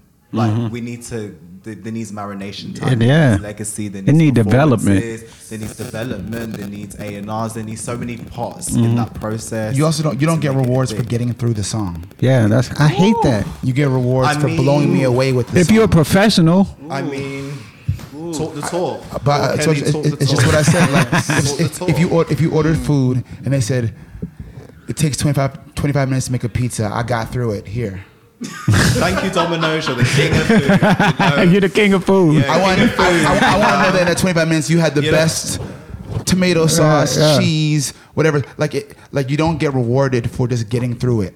And and and I'm sensitive on a personal level of anxiety because everybody. When the pressure's on, is capable of having extreme anxiety. 100%. Yeah. and and yeah. and many of the the greatest have anxiety. Yeah. Mm-hmm. But when you start to A B it, then is even with your anxiety, does that still allow you to not be your best, or not even, or not even for us to feel like you're giving your best? 100%. Lots of people have anxiety. Uh, Barbra Streisand is is famous for anxiety. She doesn't do a lot of shows because she's afraid to sing. Yeah. But then go watch every Barbra Streisand But when you performance. do, Yeah, in that right. performance, that's She the gets up difference. there. That's the difference. Killed it. You know? would, would- would we love LeBron James if he was like, I, guys, I promise I am the best, but, But every I got- time I got to shoot, I get anxiety. Um, and we're not denoting. The thing is, I'm personally not denoting that. I, I we still playing the album. There's no shade against it, it's her. Not, it's no shade about that, but it's just these big titles that people run Yeah. to. That she might not even be running to it, but that the industry or that friends or the yes men and women Social media. coat people in, and it's almost like we don't even need to do that. She Yeah. sold how many records, whatever she broke, whatever barriers or whatever she did for herself. We don't need to be doing that and setting the setting her to an unreachable bar at album one. Like Yeah. it's just yeah and so i think what you guys just said about r&b right now and music in general and us accepting the bare minimum is is really true and it reigns true to what we There's a lot of listen to, potential out there. There's not a lot of etc. excellence out there. 100% See, this is the thing. This is why I'm surprised you would say that because I like R&B is my favorite thing in this world, in this horrible world. R&B is my favorite thing. Is a love and joy Yes, it really is. That's a good thing. I'm an, and I love and joy I'm too. an old soul. I'm an Yeah. uncle. So like, yeah, Teddy Pendergrass, Minnie Riperton, Brandy. That's that's Yeah. me. But um, so obviously when it goes to the Grammys now, there are several songs that come out that don't get recognized. Even songs that you guys have been a part of, like Mm-hmm. you worked on Tamia's Love Life, you wrote Jazmine Sullivan's Forever Don't Last. Those were incredible songs. Those Yeah. were, in my opinion, R&B excellence. But the Grammys didn't award that or Yeah. nominate that. So I do see your point in terms of what makes makes it to the nominations. I, I definitely like scratch my head like, hmm, okay. But I kind of know it's like politics what's the commercial viability, but there are several, several great. I- In my in my opinion, still great R and B artists, great R and B songs being made and written and produced. Like for example, like Lalah Hathaway's live album from four years ago, that Yeah. was phenomenal. Yeah. But you know, hey, did the Grammys think so? No. that- but but that's- that's when, that, that's that's that's when we we fall victim to it being a popularity contest. You know, a lot of times that the Grammys are vote are you are voted by your peers, but a lot of times black people don't vote. No. So, uh, and and when white people voting for R and B, they know they not gonna know Jazmine Sullivan forever don't last. Yeah. We know that. the mainstream in their face. Yeah, they'll know her because they see it a lot. They see it on the billboard, but they not gonna know uh, Tamia lipstick. They they not gonna know Yeah. those those deep Which cuts. once again is the jam. Thank yeah, you very man. much. So so if we don't if we don't vote, it don't even get a chance. And so a lot of times we we skip out on that But responsibility. that's why this year on the on the nominees, y- listen, you can't win either way because if you don't, if the big favorites don't make it, then of course they have the big fan bases, and so they're angry because their favorite for emotional reasons didn't get on. But the R and B category this year, I think, were actually more fair than people realize because what ended up happening was a lot, especially um, in the contemporary and song categories, a lot of new artists were given a shot to shine, not because there was a consensus to let new artists shine over. It was actually the best Better, songs so- that were heard yeah. when it, when it came time to decide what the what the categories were going to be, um, based off of what was given to us at, at the time. Um, and even though it would have been more comfortable to pick everyone's favorite, we felt like if we're being fair, and being fair meaning that like we all expect that when our songs are in there, people would give them a fair listen too, if it weren't as big a song as the A-lister of the day. Yeah. So we try. I think. Every, I, th- I don't think people realize that the people in those Grammy rooms are trying harder than they realize to be as fair as possible. And there are a limited amount of categories, and so you're trying to fit things circles into squares. Sometimes, like sometimes there is no. Black people do more than just the urban contemporary, the hip hop, and the. So you're trying to find the best place for things to fit. But in general, we do our best with uh, the limitations we have. But that would. And I also want to add one more thing about what you said about j- th- th- stuff like Jazmine and stuff. That's why it's important to realize that the awards are not everything, because you go to that Jazmine show, and all them clips are "Forever Don't Last," mm-hmm. so it's still a hit. Hmm. It may not be a Grammy award-winning hit, but when you go to shows and you watch those cameras up and you watch what people are singing along to, and hmm. when I see people approach Chuck about it, they're like, "That Forever Don't Last" is just oh, I keep play it, I play it nonstop, hmm. and so it's and if the conversation's being had, then Chuck reach people. Hmm. That's right. When you have the streets, you have Yeah. you have you have them. You know. A good friend of ours said that it's not a revolution unless the streets Oh yeah, The folk. 100%. Yeah. are on board. Yeah. Strong answer. Cool. Um, He's like, great. moving right on. Um, I wanted to ask about because I, I I love the fact that you've written all these great songs and everything for these amazing, incredible artists. But at the same time, I want to talk about you guys, Louis York, and I want to talk about Let's. yeah, I want to talk about your beginning, like your first your first song, which was um, Claire Huxtable. Girls I see are wild and lovable, but I'm looking for my queen, my Claire Huxtable, the Black American dream. It sounds so wonderful. The only thing I need's my Claire Huxtable. Mm-hmm. Talk to me about that because I can kind of relate to that. So I don't know if you watch. I'm about. I don't know if you watch This Is Us. Yeah. Yeah. Yeah, so I'm looking Lord, for I'm looking for my Beth Pearson in this. so I can definitely relate to what She's you're saying. Yeah. she's amazing, honestly, and she's Jamaican. She's a she's Jamaican So as you well. guys are, you, she what? she's Jamaican. I know. exactly. I'm not saying anything, but she's Jamaican. That's all I'm gonna say. Just say. putting it out there? Yeah, I'm just Okay, putting cool. it out there. Um, but yeah, talk to me about the inspiration behind that song, and also like, um, if you want to talk about the build up for that. So it was your first song coming out as a group after being behind these incredible artists and seeing your songs go around the world. What was the expectation behind it? Just yeah, give us an in- insight to that song. Well, as far as expectations, we didn't have any. You know what I'm saying? Even at, at the time, even on Instagram, we had like 10 followers. That's a little short. So it wasn't like we, we, we felt like we was going to drop it and it was going to go to number one.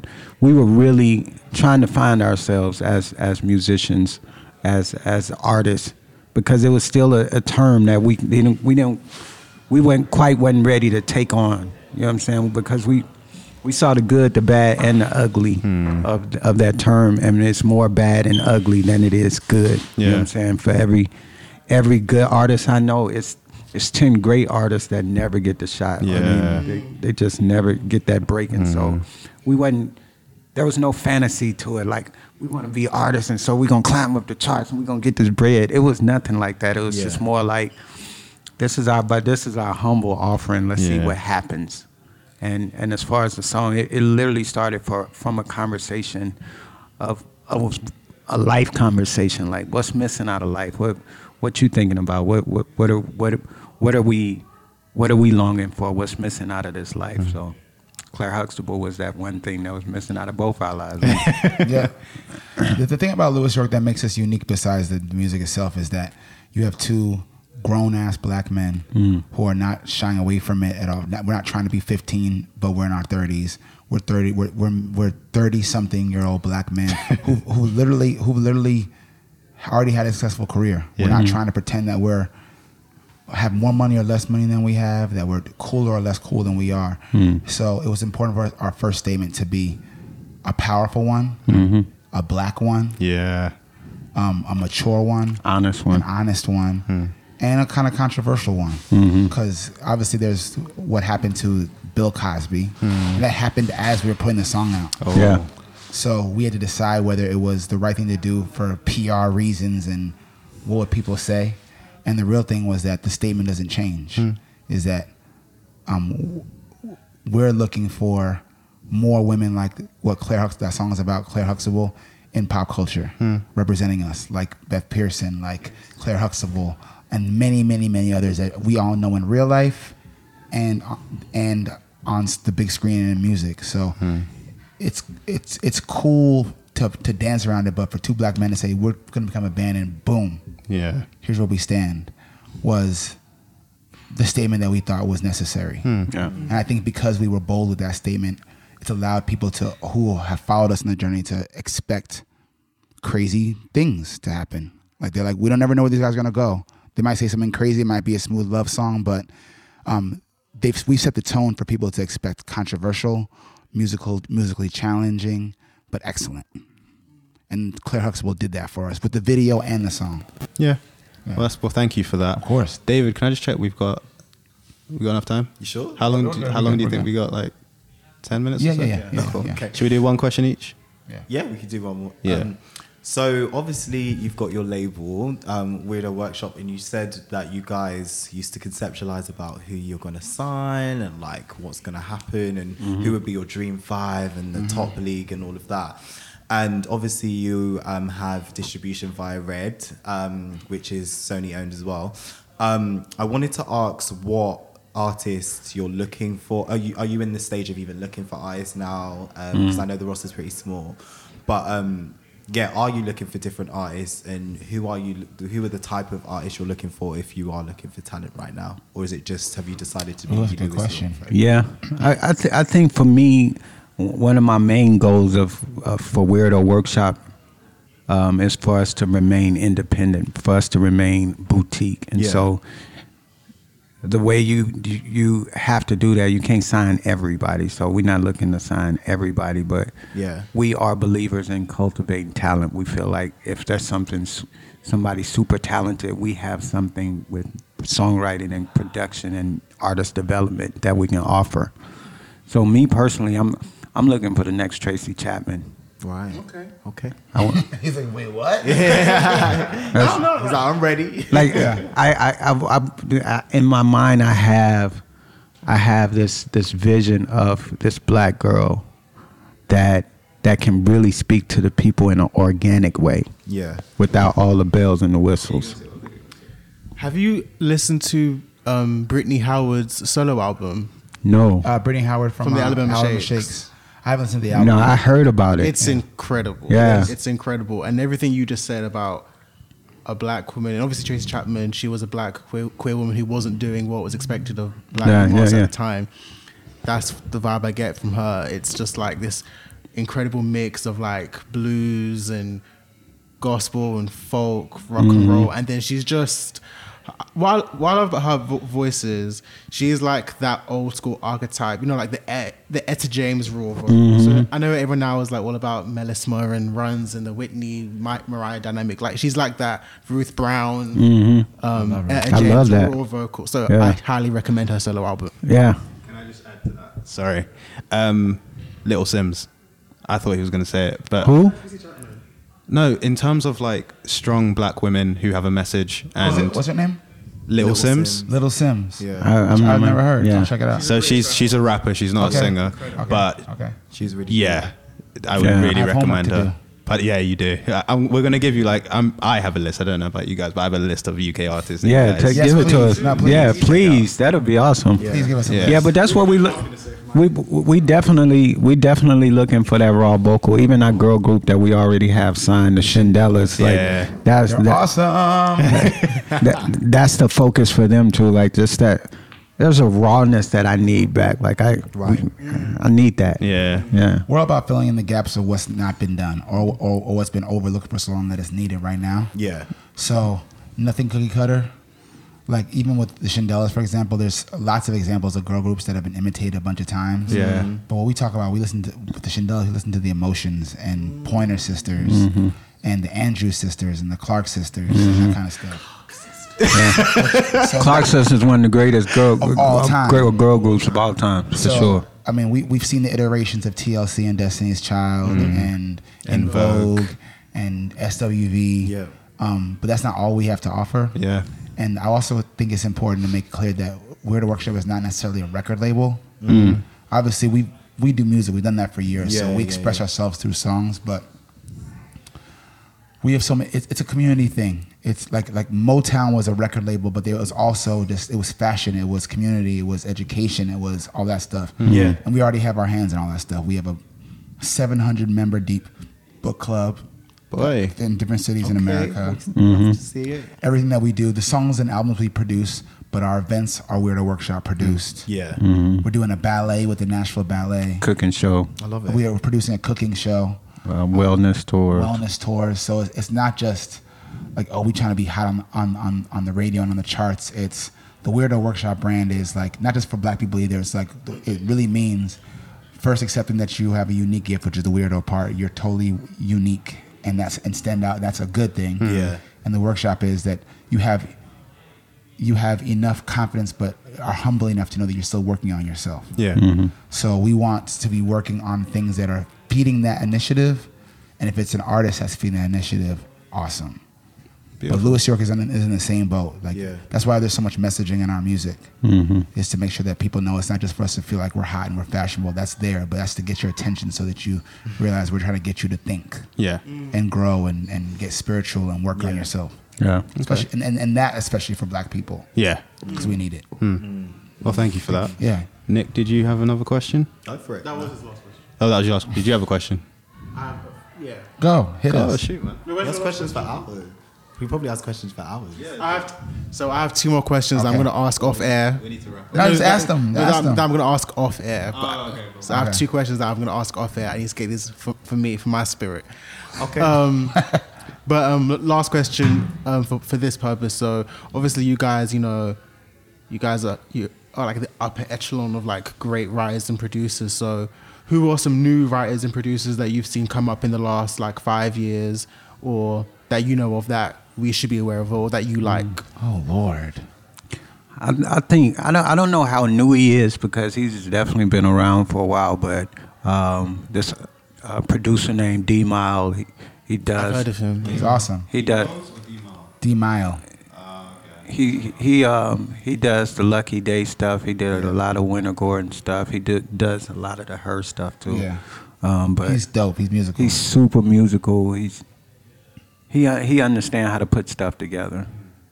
Arrangement, you know what I'm saying? Producers, a lot of times we get a lot of credit for doing beats, and that's that's dumb. That's a beat is just one part of a song. You know what I'm saying? So I'm always looking for people who understand arrangement when it comes to to, to music. Music.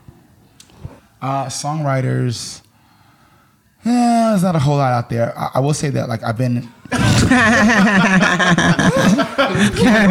heard it here first. Industry is going to shit, guys. Apparently. because because I mean because songwriting is poetry. So Yeah. I, want, I want to feel like I'm, I want you to feel like you're telling me you're teaching me something, taking me somewhere. But I will say that um, nah. he said, uh, "Listen, you asked the question. Um, when Let you, me just say something, Claude. Do you have your petty bag? Yeah. right now. You're hinting at it right now. no, listen. I take this. No industry shit here, guys. No, listen. Industry. it, the it sounds petty, but it's, it's not coming from a petty place. I, I think what you understand about me and Chuck is that this is not a game for us. I Yeah, take this yeah, yeah. very fucking seriously. Like songwriting is serious business. Um, I eat, sleep, and breathe this. Whether I'm behind the mic, when I'm listening to your song, I'm listening for, are you carrying the torch properly? Yeah. Because I was taught by amazing songwriters. Like Max Martin did not play. He don't play. He didn't play with me. Akon didn't play with me. He's like, tell a story and make it make sense.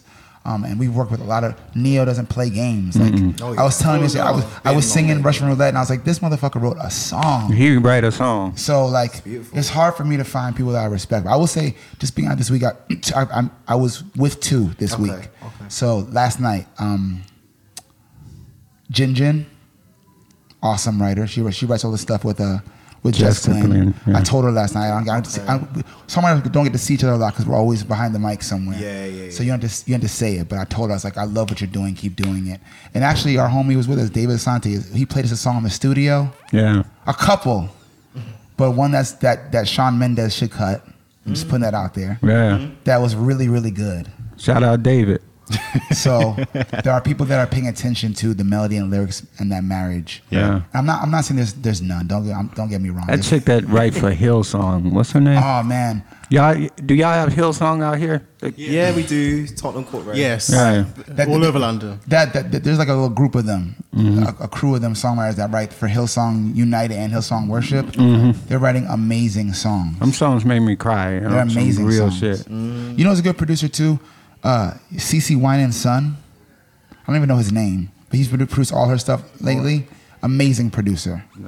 Um, so So that whole family's crazy. So well, it's the Winans. Hello. Yeah. But I mean, um, I'm just I'm looking for I'm looking for uh, things that make me just wake up and pay attention right away. Yeah. And and so I'm I'm not gonna say things are amazing. They're not amazing, just just to be cool. So I'm I'm not I haven't been blown away with the songwriting this year or last year, the year before, like I wanted to be. Right. Okay. Okay, that's fair enough. Right. So, I'm an asshole. you're not honest. even, you're just There's nothing wrong with real. honest. Um, what was I going to say? Oh, sorry. So we asked this question to every guest. Okay. Um, so we're called Don't Let the Stands. Um, and what that I don't know if you're familiar with what a stan is. Of course. Okay. So who do you guys stan? Okay. We are not really Stanish people. uh, but but uh, let's let's keep it let's keep it real. Let's, you, you just want to throw out names? I think you stand with me. Me knowing you, what I know I stand about with Yeah, you stand with I, Whitney. I stand. We stand Whitney. We stand Anita Baker. Yeah. Anita. Strong choice. you. Yes. We stand Janet Jackson. Love to see it. Yeah. That's Love to Shopper's see person, by the way. One, one of. Okay. Who else we stand? we st- we stand John Mayer. John Mayer. Okay. We stand Jimmy Jam and Terry Lewis. Yeah. List goes on. Love it. Babyface. Come on. I wish we could Come record on. Shopper's reactions. You know who? I, uh, Claude showed me a video this morning of Timbaland doing, doing a remake of Whitney Houston. Whitney I want to dance Houston, somebody. and I watched the video, and I was just like, it just reminded me of how big a stand I am for Timbaland. Like, Yeah. Crazy. Crazy. crazy. Like he's a, a he's guy- a genius walking amongst Y'all us. should listen to it. it Yes. He made it sound like a brand new song. And, and I'm just like, yo, like this guy, like through my, for the last 15, 20 years, just been blowing my mind over and over and over and over again musically. So I stand Timbo the King. we stand Timbo for sure. He's phenomenal. Awesome. Man. a lot of Legend. That's what I'm saying. Like we give credit where it's due, but Yeah. we, and we stand the we stand the true icons. Mm. And, there's, and the list could go on forever. We we love a lot of people actually. Yeah. That's good. Yeah. Anita Baker, baby. There's a strong list there. Yeah. Strong Yeah, man. list. Yeah. Anita Baker. We saw her live in Nashville. Crazy. Crazy. You've just convinced me I need to go to Nashville. Hey, yeah, come on to They come Nashville. through. They come through. Yeah. They, they, they come First of all, I just want to say I pre- I appreciate you guys because because you guys understand music. Yeah, I, y'all I, I love having a musical conversation with people that understand music. Oh, thank you very much. Can I much. ask you a question real quick? Yeah, for- ask it. related to shopping? Is K Michelle still working on country? Is she still? Is there still a movement trying to happen? Because I've heard some R and B releases as of late, but is she Yeah. still trying? To, I'm not sure where she's at, spe- like specifically right now. Yeah. Um, when we spoke to her, when we, when we filmed Love and Hip Hop, we had a lot longer conversation than was on TV. Of course. Yeah. and she's definitely trying to figure out how to make her way to Nashville. That's real, Mm-hmm. and uh, um, do more music that she loves. That do more music that she listens to in her earbuds that the world maybe, maybe doesn't know she loves. Yeah. Because K Michelle is a musician. Like She's really talented. And she's very really smart. Yeah, she and she's smart, and so really talented. Very smart. I, will, I, I def, she has the personality. I definitely wouldn't put it past her that she could do something in country. Hmm. she likes that we call her the Black Dolly. Yeah, ah, but we were calling her that before she, the conversation even started about country music. Like when we was working on the other stuff, we was hmm. calling her. If you listen like to Dolly Parton, I mean the, the sad stuff, but you're like working nine to five, and don't, don't, don't, don't, don't live. Yeah. Came up with Michelle's voice can do that kind of It stuff. Hundred percent. And she has country songs on her R and B album. Yeah, We yeah, yeah. some of Yeah. them. Yeah, So, So, yeah. Oh, oh, young flex, a flex. I love A little flex. flex, a, did a you minor do, flex. Did you do God I Get It? No, No, no, we no. did uh, run, Run, don't, run, don't walk. Ah, okay. We're like, yeah, run, don't walk. Yeah, Yeah, I hope I hope she can do it, man. I, really do. Yeah. yeah. I would, I would love for more artists to break out of what they, they think the box is, Yeah. and do things that are musically beautiful and not just for the charts. Mm. Especially when they've done it already. Like we can't just keep doing the same old R and B, R and B all the time. Let's let's let's let's expand what R and B means. Yeah. Mm, mm. we can exist. Cause it's all gonna be R and B because we did it. You know what I'm saying? Like when she do her country album, whatever her single is, is going right on that Urban AC chart too. Right. Cause she black. Mm. Tell the truth. You know what I'm saying? So I just want us to expand Please, creatively. Please. Cool. I'm getting signals from David just in the corner. That's had to push it. but Also, yeah. shout out to David for hooking us Yeah, up man. and Shout out to everything. David. Shout out Thank you to very David much, David. for Really being appreciate who he that. is. Love it. Awesome. Thank Yeah. you.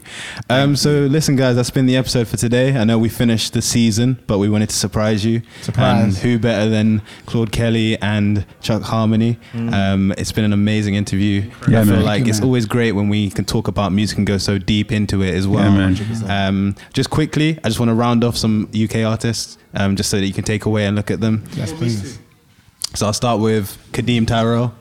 So Kadeem Tyrell is amazing. Um, I would say listen to his most recent project called Feels. Is it? Yes, Feels.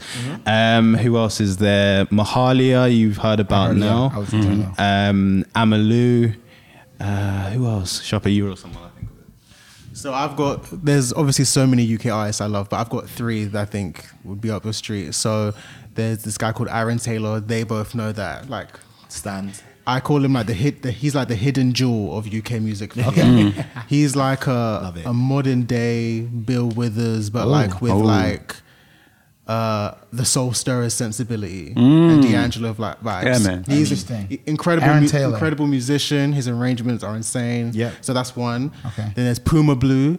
He's like this. uh He's like he's weird. Like it's rock, but jazz, but blues, but neo soul all at one. He, yeah, he's insane, and he has this really like, uh, what's the word? Androgynous voice, like kind of like, who can I compare him to? Do you know Daley? Yeah, yeah, yeah. it's We work- that. we work with Daley. It's like that. Okay. And then lastly, this girl called Eliza. Um, her voice, her tone, her, it's like she's a great vocalist in terms of like dynamics, but for me, it's her tone, Mm. her tone. So I want you to guys check out her, one of her songs called "Alone but Not Afraid." Okay. Incredible Cool. song. Thank you. Um, I would say, uh, as of late, I think Labrinth's album is some incredible pieces of work, Labrinth- and he's Labrinth's awesome. incredibly slept on in this country. Um, he's done amazing things, and people just aren't talking about it. All Mm-hmm. the right people aren't talking about it. Um, Tally Woj did incredible. She really impressed me. She's an R and B singer. Um, and I'd say Slowthai for rap. Like I'd say to get a uh, kind of sense of what the country's going through Mm-hmm. right now. Listen to that for political kind of senses. Slowthai. You listen to Cool, all man. of this stuff, all of it. And I would suggest you guys to listen to the Shindellas. and there's some new music coming on them very soon. Yeah, man. And we're getting ready to work on their album. And if you like American Griots, that all, all that means is that's where we are at musically, and we're only gonna get better. Yeah. So just imagine what their album is gonna be like. Nuts. Like, how will I feel? Yeah. All right, that just hit the radio, so hopefully that will encourage people to embrace that more. Thank you very much. I'll yeah. keep an eye, definitely. yeah, they're awesome. And we're gonna try and bring them out here, and we're gonna do a show out here Yeah. in 2020. That's that's our promise to Could talk to them too. the people. Yeah. yeah are you kidding me? Absolutely. Yeah. We're gonna course. come out here so y'all can see it live because live is It's Oh, I different. can't wait. Live is the real best vibe. experience. Yeah. Yeah. Live is the best experience. yeah. Um, I was just trying to go through my list, see if there was anyone else. I don't know if you know of Tom Misch. So you you'll love Tom I'm Misch. just gonna need an email with with all these names. Okay, Yeah. cool. We'll send it to. David, and then Yes, David can please. yeah. cool. Yes. So that's been done at the stands, guys, and we'll see you next season. Peace.